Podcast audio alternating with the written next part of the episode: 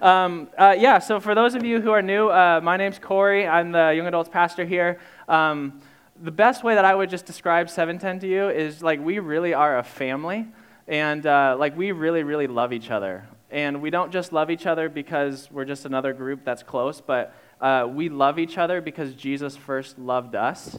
And uh, the, the way that Jesus has changed my life and the way that Jesus has changed uh, so many of your guys' lives in the room is like the reason and the privilege that we have to like just be like i just want to pour myself out for you and i hope you guys want to pour yourself out for one another just so that we would become like this community that when people experience us like they would experience that like man jesus it wasn't just a, a group of people but like jesus was really with them and that's been one of my prayers. And so uh, we finished a series called Family last week. Uh, we're actually going to start a new series tonight. Uh, Kendrick actually asked, uh, he, he wasn't even asking me, he was just kind of like saying the question out loud to himself. But he, he said something the other day. He goes, like, what's next for our family?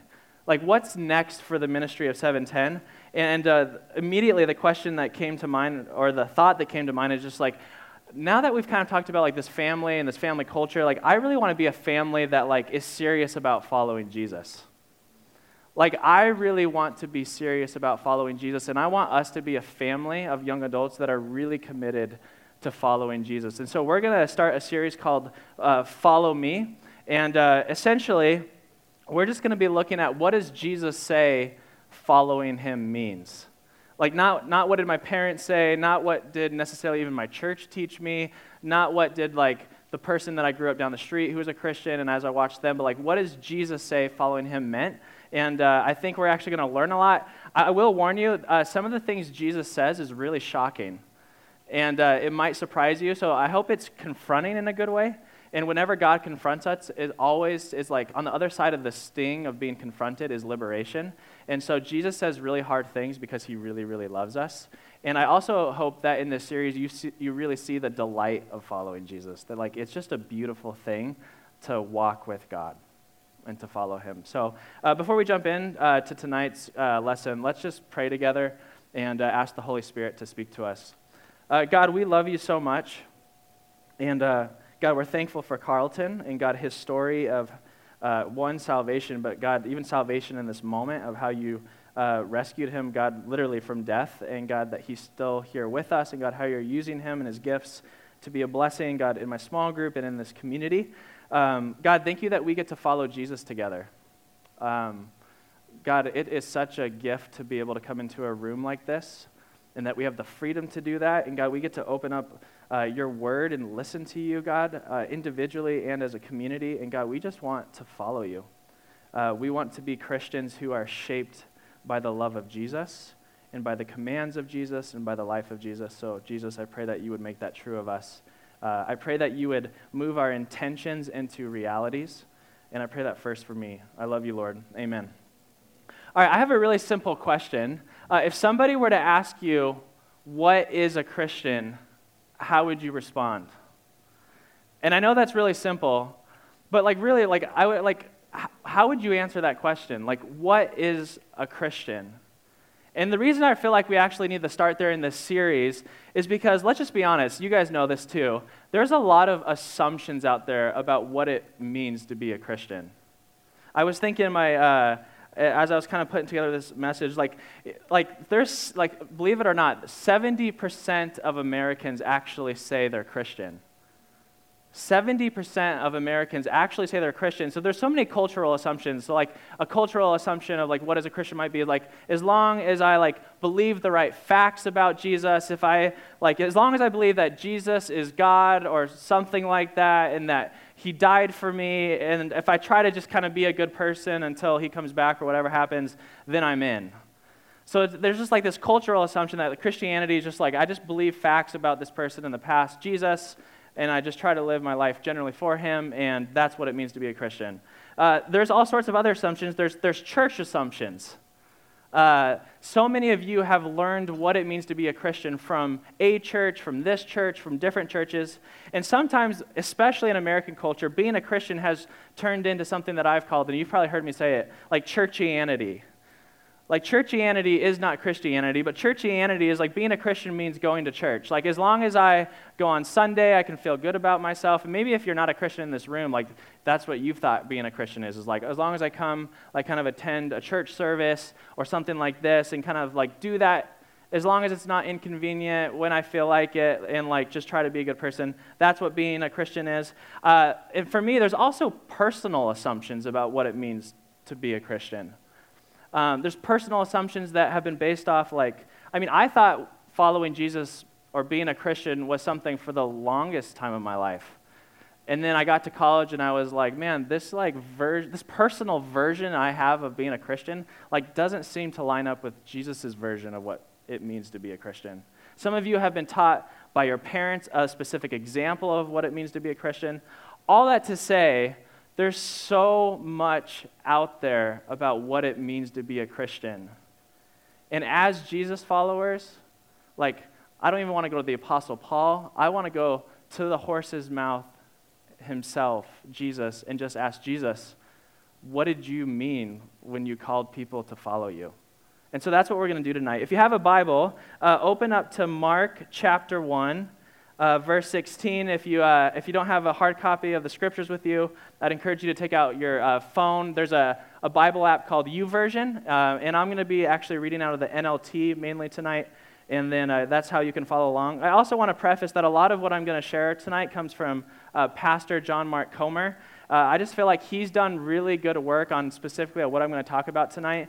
And a lot of what I'm going to say is regurgitating what I've learned from him because I thought it was just so helpful. Uh, but either way, uh, we're going to be looking at Mark chapter 1, uh, verse 14.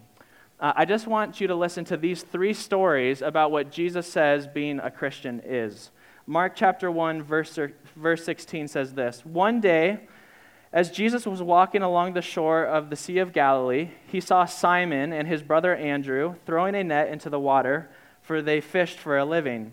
Jesus called out to them, Come, Follow me, and I will show you how to fish for people. And they left their nets at once, and then got up and followed him. A little farther up the shore, Jesus saw Zebedee's sons, James and John, in a boat repairing their nets. He called them at once, and they also followed him, leaving their father, Zebedee, in the boat with the hired men. So they left their family and they followed Jesus. If you have your Bible, turn over to Mark chapter 2 uh, look at verse 13. This is another story. Then Jesus went out to the lake shore again and taught the crowds that were coming to him. As Jesus uh, walked along, he saw Levi, son of Alphaeus, sitting at his tax collector's booth. Follow me and be my disciple, Jesus said to him. So Levi got up and followed him. Later, Levi invited Jesus and his disciples to his home as dinner guests, as long, along with many other tax collectors and other uh, disreputable sinners. There were many among people of this kind among Jesus' followers. But when, when, but when the teachers of religious law, who were Pharisees, saw him eating with tax collectors and other sinners, they asked his disciples, Why does he eat with such scum? Very rude people. When Jesus heard this, he told them, Healthy people don't need a doctor, sick people do. I have come to call not those who think they are righteous, but those who think they, or but those who know they are sinners. Uh, if you have your Bible, keep going over to chapter 8, verse 34. This is the last story we'll look at. Mark 8, 34. Jesus, uh, calling the crowd to join his disciples, he says this If any of you wants to be my follower, you must give up your own way, take up your cross, and follow me. If you try to hang on to your life, you will lose it, but if you give up your life for my sake and for the sake of the good news, you will save it. And what do you benefit if you gain the whole world but lose your own soul? Is anything worth more than your soul? If anyone is ashamed of me and my message, in these adulterous and sinful days, the Son of Man will be ashamed of that person when he enters in the glory of his Father with the holy angels. Did you see a pattern in these stories? Like, as you read these stories, did you see a pattern? The answer is yes, because I underlined the pattern. But what's interesting in, in, in, this, uh, in these stories that I read is that the call of Jesus to real people in real time, in real places, wasn't Come, believe in me, and go to heaven when you die. Isn't it interesting? Three different stories, back to back to back, all in the same book. When Jesus called people to follow him, he didn't say, Believe in me, and then go to heaven when you die. Jesus actually, after story after story after story, he doesn't say, Go to church more. He doesn't say, Pray and read your Bible more. He says, Come and follow me, or come and be my disciple which I think is really interesting is because what Jesus actually called people to do is not what we sound what, it's not what it sounds like today, is it? Like when you when you evangelize or like try to share Jesus with your neighbors, does it does it like reflect what Jesus asked and called people to do? Jesus Jesus was very intentional, and he said, Come and follow me, and come and be my disciple. Now, I want to talk about uh, what that word disciple actually means, because uh, disciple um, it's a very churchy word. And it's a word that we throw around all the time. And sometimes, like, you know this, like, if you're Christians, you just kind of like talk about words, you're not even really sure what it means entirely. I feel like disciple, especially if you're a new Christian, like, you're like, all right, like, all these Christians, they use this word called disciple, like they're disciples. Uh, what does that even mean? Uh, so the word disciple, it literally can be translated follower or student. So the word uh, disciple can be translated follower or student, but scholars say that actually the best translation to get behind the word disciple, what Jesus called people to do, is actually the word apprentice. And so when Jesus called people to follow him, he wasn't just calling them to believe a set of ideas about him, although that will accompany it, but he's actually calling people to apprentice underneath him. So there were, in, in Jewish culture, there was always a disciple, which was a student, and then there was a rabbi, their teacher. And I just want to pause and ask for a second do you think of your being a Christian or your following Jesus being an apprentice type of thing? Like, do you, do you view yourself as a student of Jesus? Do you view yourself as an apprentice of Jesus? Because when Jesus called people to follow him, that's what he pictured. Another thing that's really in- interesting is that Jesus didn't actually come up with discipleship there were, there were many people before Jesus who had disciples, and there were many people after Jesus that had disciples. So when people called, or so when Jesus called people to follow him to be his disciple, what did he picture that meaning? Now let me give you a little bit of background of discipleship and, and, and the kind of school system behind this. Uh, discipleship was like the pinnacle of the Jewish educational system of the people of Israel. So, the people of Israel, uh, this is the first century, uh, they kind of came up with a school to train people to be faithful Jews, to train them in their scriptures. And there's actually three different levels of discipleship in the Jewish culture. The first level was this, and this is crazy, it's going to blow your mind. The first level was it was for Jewish boys, and they would come and they would memorize the first five books of the Bible. The first five books of the Bible they would memorize. So, like Matthew, Mark, Luke, that's actually the New Testament. Genesis, Exodus, Leviticus, Numbers, Deuteronomy. They would actually, every Jewish boy would memorize uh, every single word of those books. And so once you finish kind of that first level of discipleship, uh, the kind of the cream of the crop of that first level would go on to the second level. And if you kind of made it to this level of discipleship, you would actually memorize the whole Old Testament. So your Bible is probably uh, like a thousand something pages, and maybe 700, 800 of those pages are the Old Testament. They would memorize the whole Old Testament. And then, uh, if you kind of moved on, so you passed first level, you, you memorized the Pentateuch, you know, then a, a, few boys would move on from there, and they would memorize uh, the whole Old Testament. And then, if you moved on from that and you wanted to go even farther, uh, the best of the best would actually like kind of apply, so to speak, for a discipleship program or to apprentice under a, a rabbi. And so you'd actually sit before a Jewish rabbi, uh, which Jesus was a Jewish rabbi, and you'd get interviewed. And so the rabbi would like he would he would grill you with questions. Have any of you guys like had to sit before a board before, like for an interview or something like that, and just like people just like launch questions at you, and you have to like react and like answer in a way. You had to go through a process like that. If the, if the, uh, if the rabbi, if the Jewish rabbi thought you were intentional enough, um, or excuse me, intelligent enough, and if he thought you had like kind of the wits to carry on what he was all about as a rabbi, he would say something like this Come and follow me, or come and be my disciple. Now, go back to the story where Jesus is talking to Matthew, or he's talking to Mark, and, uh, or excuse me, to, to John and his brother. so when Jesus comes to them and he says, Come and follow me, he was ask, actually asking them to come participate in something like that.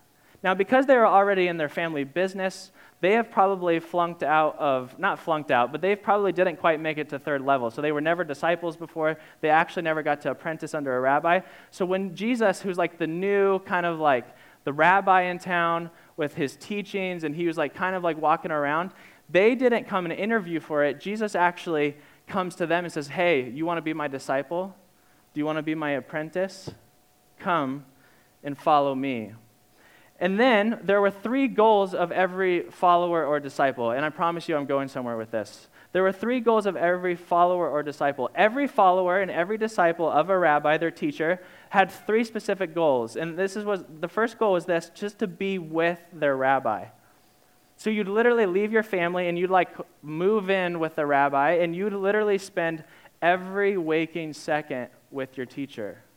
So their first goal was just to be with your rabbi. The second goal was to become like your rabbi. And this isn't just like, I'm going to be somewhat like him. Like, you literally tried to copy him. Like, it, it wasn't a culture where, like, everybody's a snowflake and, you know, like, we're all unique. It's like they all, like, literally tried to be just like their rabbi. They, like, in the way that they spoke, they tried to copy it. In the way that they, they lived, they tried to copy it. And then lastly, uh, their goal was to actually do what their rabbi did literally to fill their rabbi's shoes. And someday, hopefully, they would become disciples and the process would go on, so on and so forth. All right, so that was 2,000 years ago. Discipleship in the Jewish culture. What does this mean for us today? If this is what Jesus called his disciples into, if this is like this is why they didn't like you know when you read these stories and you're like why did they just like get leave everything? Like being a fisherman was actually like a middle class business. It wasn't they weren't necessarily poor. Uh, that was a good business like why would they leave everything that they had to go follow jesus? It's because jesus was calling them into like a formal way of discipling and following him. And so as jesus followers today as jesus calls us what it means to be a christian is actually to order our lives around those three goals or for most of us, it's probably to reorder our life around these goals to be with Jesus, to become like Jesus, and to do what Jesus did. If we as Christians are disciples and followers of Jesus, our three goals, where being a Christian starts is simply one, to be with Jesus, to be like Jesus, and to do what Jesus did. And so we're going to look at all of those, and then we're going to talk about how they apply to our lives as we follow Jesus today. First goal is to be with Jesus. Um, Mark 3 13 through 15 says this uh, Jesus went up on a mountainside.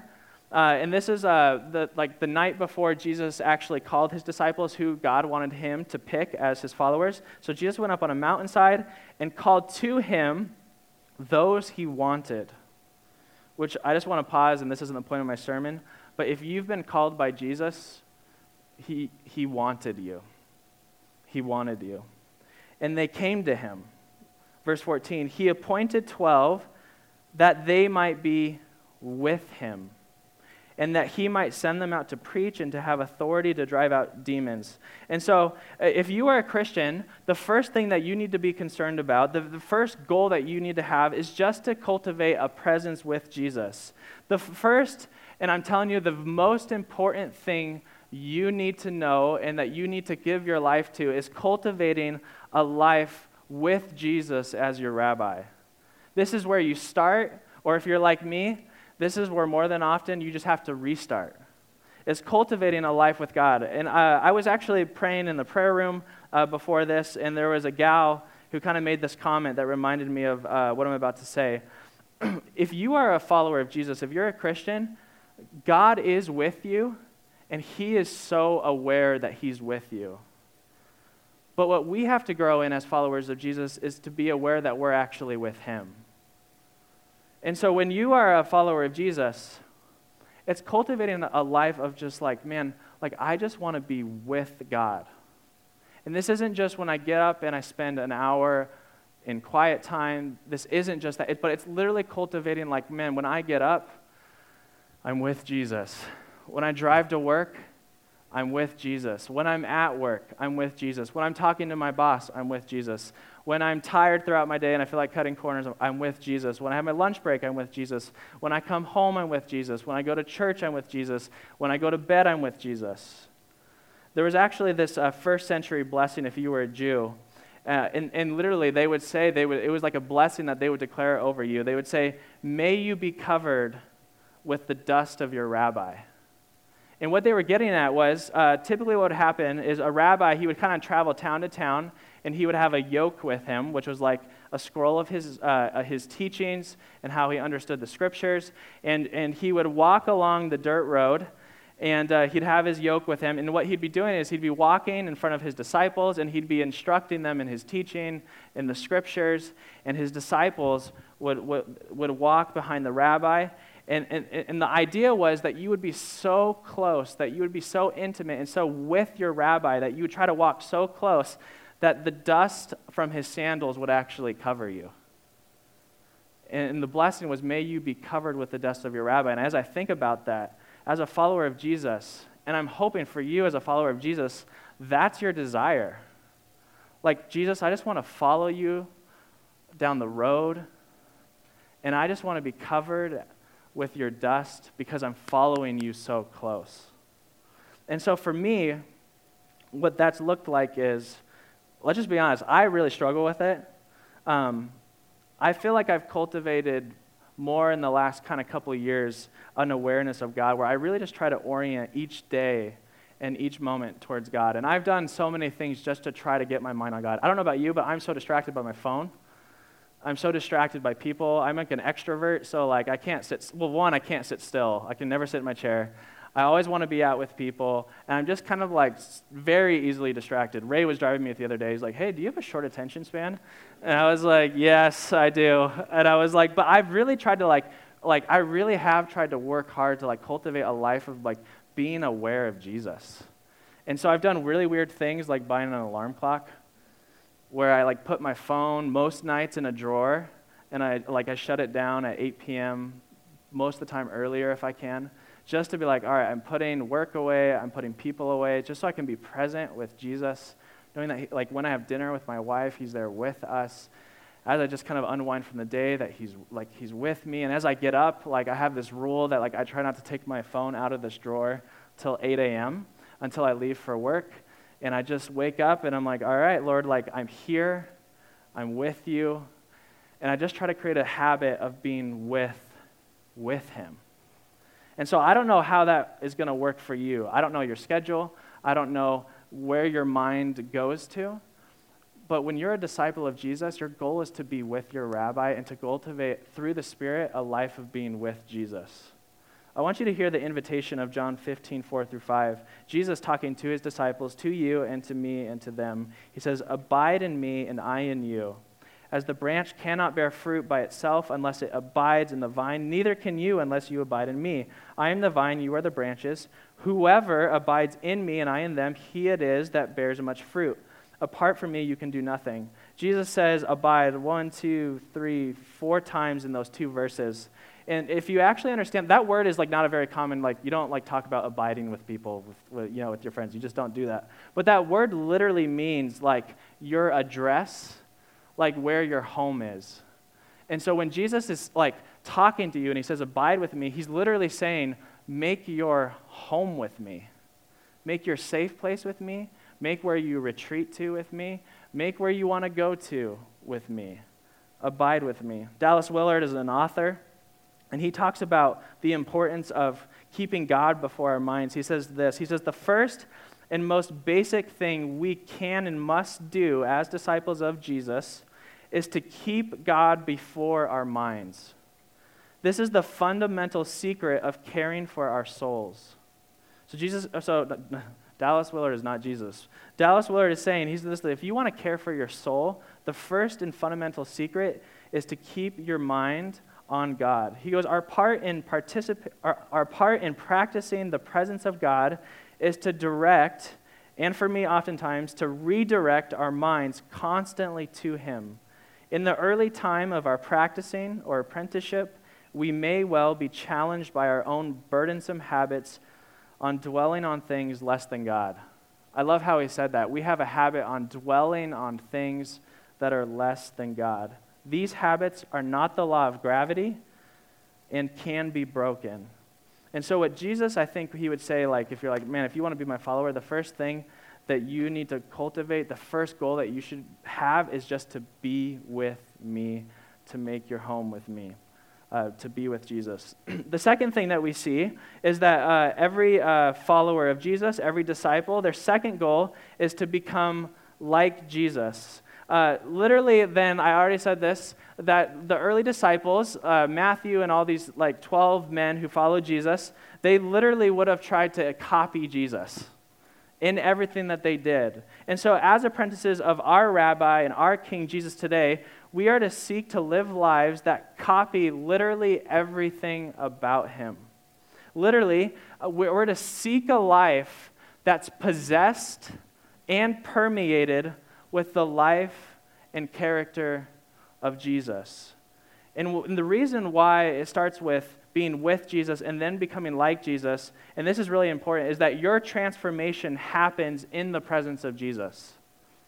Your transformation as a person happens in the presence of Jesus. And this is exactly what happened to Jesus' followers. Look at this. In Acts 4.13, Peter and John were to, like kind of out preaching the gospel, preaching that the resurrection of the dead happened in and through Jesus. And, and, and in Acts 4.13, the religious, the religious leaders kind of pull James and John, uh, excuse me, John and Peter in front of them and like question them. And it says, when they saw the courage of Peter and John and realized that they were unschooled, that's a very kind way of saying not very smart. They were unschooled, ordinary, another way to say it, ordinary men. They were astonished and they took note that these men had been with Jesus. I love that line. It literally, they took note. They're like, oh, yeah, these, like, this isn't, these are ordinary, unschooled, just average Joe men and then they go, oh, they've been with Jesus and Jesus transformed them. And I, I don't know about you. When I read things like this, I was thinking about, like, man, I was thinking about this point a whole lot before tonight. Because if I'm just being completely honest, like, I feel like the last two weeks, the parts of me that are not like Jesus are just like bubbling to the surface like crazy. Like, if, if you're a follower of Jesus uh, and really have tried to follow him, like, seriously in your life, you know, like, man, like, I want to follow Jesus so bad but there are just so many parts of my, li- like, of my life and my heart that just have not changed yet.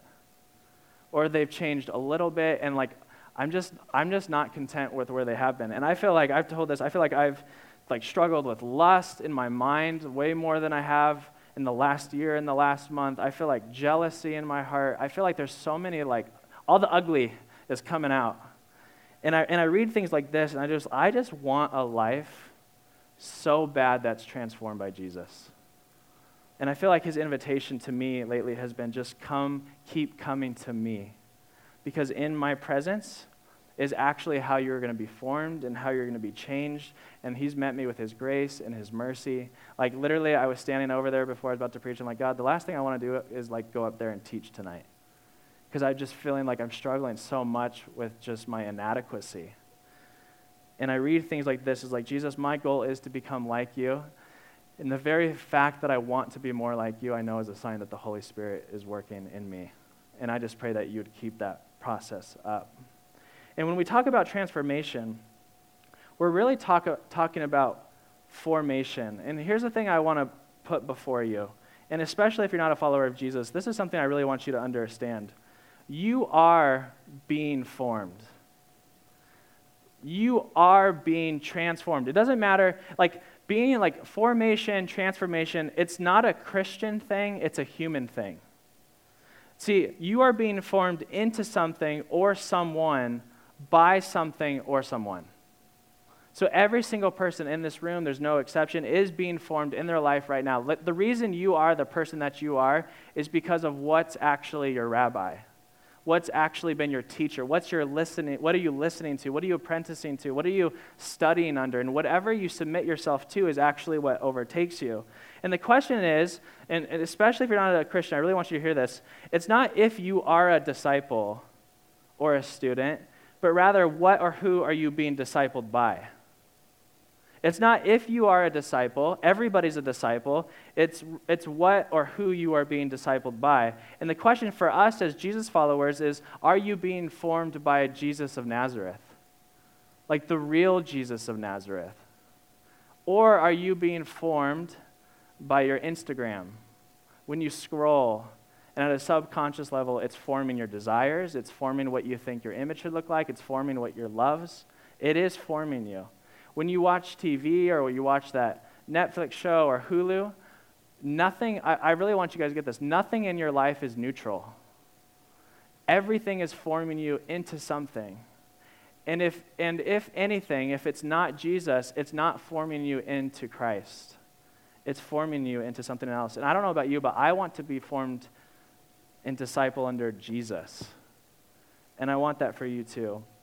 Ephesians 4 uh, 21 through 24 says this Since you have heard about Jesus and have learned the truth that comes from him, throw off your old sinful nature, that old way that you were formed, and your former way of life, which is corrupted by lust and deception. Instead, and I love this language, let the Spirit renew your thoughts. It's that this idea of not just like, how many of you think about changing, like, I just need to change? You know, like you just kind of like muster up strength.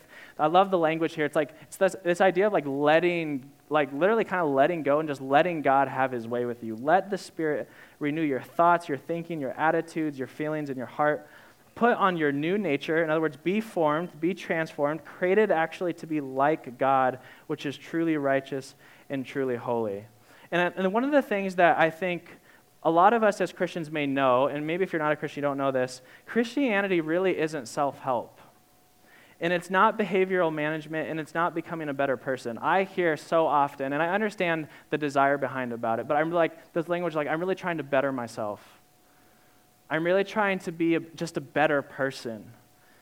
That is nice, and I really do want to become a better person. And there's a lot of behavior in my life that needs some management, and I, there really is some help that myself like could actually use.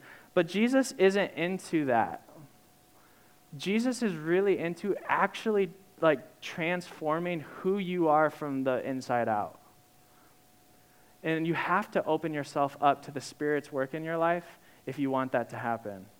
And again, I'm going to bring you back transformation happens in the presence of Jesus. so, the first thing that we see is that we're supposed to be with Jesus as his disciples. The second thing that we see is that we're supposed to be like Jesus. And the third thing, and I think this is the thing that will probably challenge us the most, is that we need to do what Jesus did.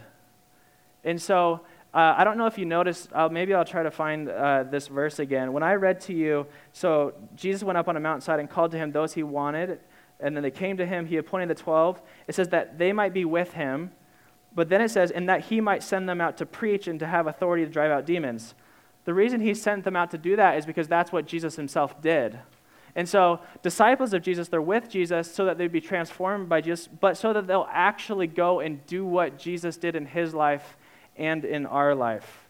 Then that was the goal, and today that's the goal. 1 John 2 6, I love how simple it is. It says, Those who say they live in God should live their lives as Jesus did. So simple. Those who say they live in God should actually live, like in your lived life, like your lifestyle should reflect the same lifestyle that Jesus had. Because as, a, as an apprentice, your goal is to actually become what you, who you apprenticed under. And I think for me, I mean, I honestly, like, I'll go back to my life. My, one of the things my wife says to me so often, and it drives me crazy, not because she's saying it, because I know it's true, and it's honestly, like, it really bothers me. Like, I was, I went on a prayer walk with my team this morning, and I was just, I, one of the things I was just super frustrated about is, like, I have so many good intentions to follow Jesus that don't actually happen. You guys, you guys ever come up with like great ideas? Like, I'm going to do this. I'm going to start this reading plan. I'm going to like start caring for the people in my neighborhood. I'm going to like actually like engage in my small group. I'm going to actually tell my coworker about Jesus. And you have all these intentions and they excite you and then you go to work or you go to small group or you and it just doesn't happen. That happens to me so much. But the idea of being a Christian and one is just being patient, that transformation takes time.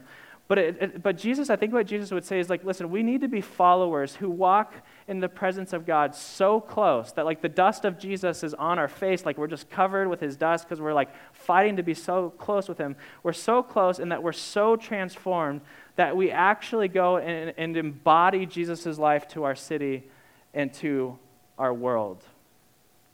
Which leaves us with a really, really simple question What did Jesus do with his life? Like, if Jesus, if our goal is just to do what Jesus did in his life, in our life, then the question is, what did Jesus do with his life? And I want to put these on the screen. These are like, I don't know, five or like five to seven things of like, this is what Jesus did with his life in a, in a list. Here we go. He preached the gospel.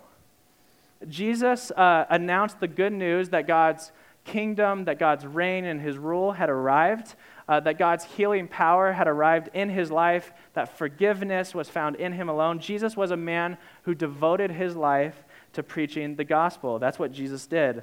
Uh, secondly, Jesus lived a whole new way to be human under the authority of the scriptures. So Jesus actually saw, like, I actually listened to this today. 10% of everything that came out of Jesus' mouth that we read in the Gospels was actually just quoting from the Bible. Jesus was somebody who, who lived a whole new way to be human under the authority of the Scriptures. I would just ask you really quick what authority are you operating out of in your life? Three, uh, Jesus cared for the sick, the poor, and demon possessed. You can't read through any of Jesus' accounts without seeing that he like devoted his life to caring for the sick caring for the poor, and, and caring for those who were demon possessed. Uh, I love this one. Uh, Jesus ate with people far from God. When was the last time you ate with somebody who was far from God? And I think for those of us who grew up in the church, this is something that we really need to take seriously about Jesus is that Jesus had a lifestyle uh, of eating with people that were far from God. That's why uh, uh, people, were so, people who were far from God were so comfortable around Jesus. Um, Jesus did justice in the city. Jesus was a person who actually did justice. Uh, that's not just a cultural thing that's going on, it's a Jesus thing. Uh, Jesus was a, peacema- a peacemaker amidst relational, social, and political tension. He was constantly trying to like work things out like hey like uh, the disciples are arguing about who's the greatest and then you know like jesus has to like be a peacemaker in that situation the jewish people hated the romans and so Jesus says, hey, when they like they slap your cheek, give them the other also. Like he was a peacemaker. Uh, Jesus had a lifestyle of prayer. Jesus literally like had a lifestyle built around conversation with his father. And lastly, Jesus stood up against religious corruption in his day, like the kind of the Pharisees, and he stood up against political corruption. And you see that he did that with Pilate. And I just want to ask you one really simple question. If our goal is to do what Jesus did, and that's what Jesus did with his life, does your actual living give the world a picture of that? Not does do, your, do you intend to do things like that, but does your, actual, does your living give the world a picture of that? And the reason I ask this is because I was in small group the other day, and so often I'll ask people, like, um, how, how is following Jesus going for you? Nine times out of ten, the response will be, I haven't spent enough time in the Word. So, like, following Jesus equals reading my Bible more. Do you get what I'm saying? Or, like, they just immediately go to, like, spiritual practices. And trust me, Jesus had a lifestyle of prayer. He was internalized with the Word of God, but those were things that actually shaped him into being somebody who lived the life that he did. So it wasn't for the sake of just reading the scripture that Jesus read the scriptures. It doesn't, wasn't for the sake of prayer, but it's actually because those things formed him and, and, and, and shaped him to actually be that type of person. See, disciples, they seek to become who they disciple under. And, I, and to make this point even more, um, there's, there's, so probably, uh, man, this January will be four years ago, which is crazy. Four years I graduated from college. But when I graduated from Grand Canyon University, I actually came on staff full time here as a pastoral resident, and actually not with 710. I was just serving in 710. But I kind of had like a year mentorship program with Pastor Jeremy, who's our executive pastor. Um, he was like the adult discipleship pastor, and then Brian Berger, who's next gen pastor. He's actually going to come teach with us in this series, which I'm really excited for. But pretty much like I literally got hired full time and I did nothing. like I was just like, what am I doing? You know, like I got to. It was cool to be around here. But pretty much what I did that whole year is I just followed Brian around everywhere that he went. Like he went into a meeting, I just sat next to him. I didn't say anything.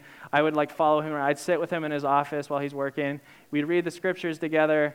He would show me diagrams. If you know Brian, he has all sorts of diagrams. He'll probably do one for you guys here. I literally just soaked as a sponge and did absolutely. I had like no outlet except like my small group, and I just essentially was I was apprenticing under him. And what's really funny is I actually, like many of the things that I think today, many of the things that I say, Crystal will be like, You sound just like Brian. you know, like I'm like, You're just regurgitating Brian. And I'm like, That's exactly what happens. Like discipleship works. Whoever you seek to become, and if you actually kind of commit yourself to it, you don't even realize it, but you actually start becoming that person. And so, as disciples of Jesus, when you spend time with him, you actually just start to become like him because you're just with him. My wife's a vegetarian. I am not. I didn't eat a vegetable until I married her, I feel like. And trust me, like, I hated broccoli. I hated, I just didn't like vegetables. And then I just, I married a vegetarian, so I have no choice, you know? Like, especially if she's going to be cooking, I'm not going to get meat. And so, uh, kind of funny, but over time, I grew to like vegetables and I like broccoli, and I like actually kind of crave some of the things that she likes. And it's really because I just spent time with her, and who she was starts to rub off on me. And it's a really simple thing, and it's a really silly thing, but it really goes to show like whoever you surround yourself with, and whoever you kind of like just put yourself in their presence, they actually start to become, you start to become them. And so, as followers of Jesus, our goal is to do what Jesus did. And I just want to put this back on you, Christians in the room if you are a Christian, I want to put this list in front of you. This is, this is what your ultimate aim in life is. You are to become someone who preaches the gospel. Do you preach the gospel in your life, Christian? You're to live a whole new way to be human under the authority of scriptures. Do you submit your life to the Word of God? Like, actually. Three, you're supposed to care for the sick, poor, and those suffering from the powers of darkness. Who are the sick and poor in your life that you're caring for? Is there anybody? Jesus devoted a lot of his life to this. Third, Jesus ate with people far from God. Do you eat with people far from God? Jesus did justice in the city and he was a peacemaker. Do you even care about what's happening in the city? Let alone, do you actually participate in being a person who seeks justice? Or do you participate in being a peacemaker? Or do you just contribute to the brokenness out in the world? Do you maybe even contribute to the lack of peace out in the world? Uh, you're to be a man or woman of prayer. How's your prayer life? And I don't mean that to shame or discourage or anything, but just really asking, like, are you, a, are, could, could someone call you a man or a woman of prayer? Um, and Jesus stood up against the sin that corrupts God's good world. Do you stand up against the corruption that's in the world?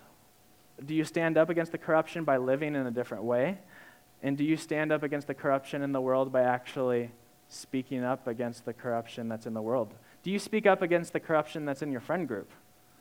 Or do you just kind of like allow it because it's not that bad yet? If we are to be Christians, and this is what Jesus gave his life to as our rabbi, if we're actually to become Jesus, this is at least part of what you're supposed to devote your whole life to. And if nothing else, I would just really ask you to sit on these things and be like, Am I doing any of these things? Am I actually following Jesus? And here's what I want you to know as we kind of wrap up following Jesus is way bigger than just reading your Bible, it's way bigger than going to church, and it's way bigger than just trying to be a good person before you go to heaven. This is literally about being a, a renewed human being transformed by the Spirit of God, because you get to go out into the world and you get to represent Jesus as the King of Kings and the Lord of Lords in your life. What a privilege that is. And what a privilege we have in that. And so let me just ask you one final question as we kind of end here. Are you following? Are you following Jesus? At the very beginning of the sermon, I said, uh, What is a Christian? And uh, I think sometimes we've said somebody can be a Christian but not follow Jesus. That would be really confusing to Jesus. Because if you're an apprentice and you're not with your rabbi, and if you're not being trying to become like him, and if you're not doing what he did, then you're not an apprentice. So if you're a Christian and you're not with Jesus, and you're not being transformed by him, and you're not actually living his life, how can you be a Christian? There, are no su- there is no such thing as followers of Jesus that aren't following. And this is the call of Jesus. And so, as we kind of end here, here's my live it out challenge for you this week. And it's actually the live it out challenge for us this whole series. In order to be someone who's with Jesus, who becomes like Jesus, and who does what Jesus does, you actually have to become familiar with Jesus. And so, uh, I would really encourage you throughout this series, and I'll, I'll do this with you. I want you to take uh, one of the accounts of Jesus' life Matthew, Mark, or Luke. And it's really simple. This is all I want you to do. Throughout the next five weeks, I just want you to pace your way through one of those books, and I just want you to be with Jesus. And I just want you to observe him. If you've been a Christian for a long time, like take off whatever lens that you read through, like, oh, I already know this, I already know these stories, and like try to reread it as if it's like your first time discovering Jesus, and just go like, man, just like be enthralled with who Jesus is. Like, delight in him. Be amazed. Be like, man, he's an incredible human being. God is truly incredible.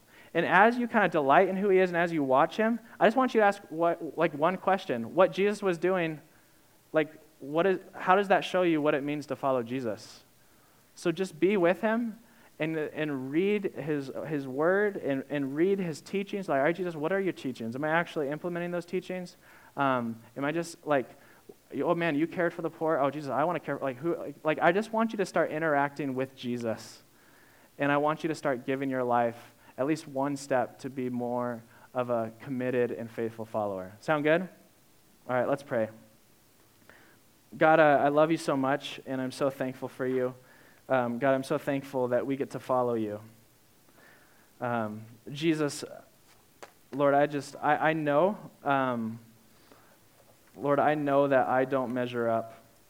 And God, I know when, I, when you hear a sermon like this and when you're, God, for me, when I'm called to action, um, God, I need to check my heart and my motivations. God, you don't call us, uh, God, you don't call us to live a life, one that you, have, uh, that you haven't empowered us to live. God, you have given us your very presence within inside of us to actually live out your life. And so, Jesus, I pray that we would know that your power actually makes it possible God, if we abide with you, we can bear much fruit and we can live lives as Jesus. But Lord, we're not trying to earn any sort of love. God, we're not trying to prove ourselves to you. God, we just want to be representatives of you. God, we want to delight in you. We want to be changed by you. And God, we want to live our lives as you did in our world. And so, Jesus, I pray that you would be our rabbi. I pray that you would be our teacher. And I pray that you would speak to us, God uh, what our next step might be as disciples. And so, Lord, the person whose heart tonight, God, is hard, that just hears all these things and it sounds burdensome, God, I pray that you would soften that heart, God, and that you bring refreshment. God, I pray for the heart that's eager. God, I pray that you would just make it even more eager. And God, that you would really uh, just lead us, God, into new life. God, help us to walk the narrow road. And as we uh, continue on in this series, God, I pray that we'd be open to your words. Uh, we love you, Jesus, and it's in your name that we pray. Amen. Let's stand and sing one more song.